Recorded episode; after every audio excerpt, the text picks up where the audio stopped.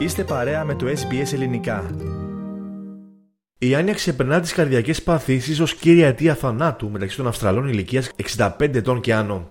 Πέρυσι η νευρολογική διαταραχή ήταν υπεύθυνη για σχεδόν διακόσιες τριάντα χιλιάδες χρόνια υγιούς ζωής που χάθηκαν, σημειώνοντας αύξηση εξήντα ένα τοις εκατό από το δύο χιλιάδες έντεκα, σύμφωνα με το Αυστραλιανό Ινστιτούτο Υγείας και Πρόνοιας.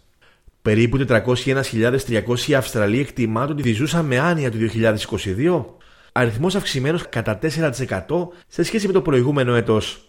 Ο αριθμός αυτός αναμένεται να υπερδιπλασιαστεί σε οκτακόσιες σαράντα εννέα χιλιάδες τριακόσιες τις επόμενες τρεις δεκαετίες.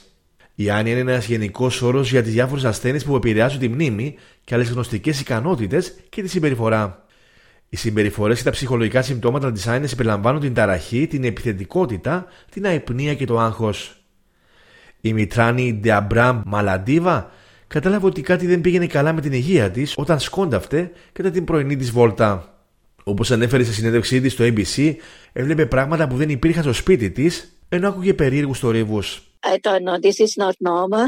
I went and made a point to see my primary physician. Like I'm seeing things on the carpet that's not there. I'm hearing things. I myself knew I once saw my bedroom wall like a canvas thing. It's a solid wall, like it was moving. I even touched it to see whether it was really moving. Ο Άνθονι Μαρινούτσι, εκπρόσωπος τη φροντίδα ηλικιωμένων από το Βασιλικό Αυστραλιανό Κολέγιο Γενικής Ιατρικής, σημαίνει πως οι συνάδελφοί του ιατροί εκφράζουν την απορία τους για την αύξηση του αριθμού των ανθρώπων που πάσχουν από άνοια στη χώρα.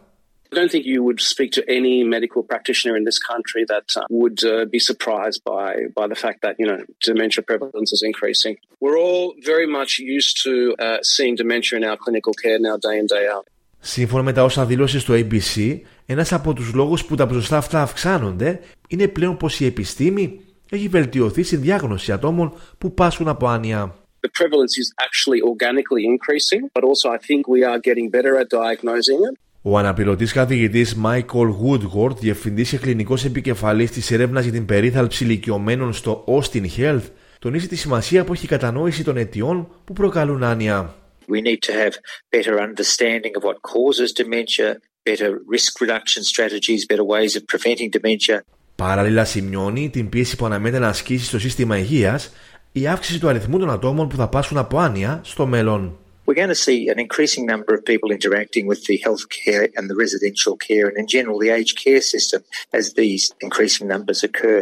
I think we need to also understand it's the effect that it has on everybody, their family, their friends, their uh, paid carers and society in general.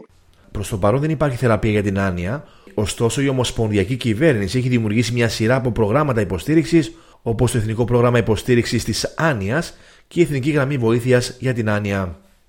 Εάν εσείς ή κάποιος άνθρωπος που γνωρίζετε χρειάζεστε βοήθεια, μπορείτε να τηλεφωνήσετε στο Lifeline στο δεκατρία έντεκα δεκατέσσερα, στην υπηρεσία Beyond Blue στο χίλια τριακόσια είκοσι δύο σαράντα έξι τριάντα έξι ή στην Εθνική Τηλεφωνική Γραμμή Βοήθειας για την Άνοια στο χίλια οκτακόσια εκατό πεντακόσια.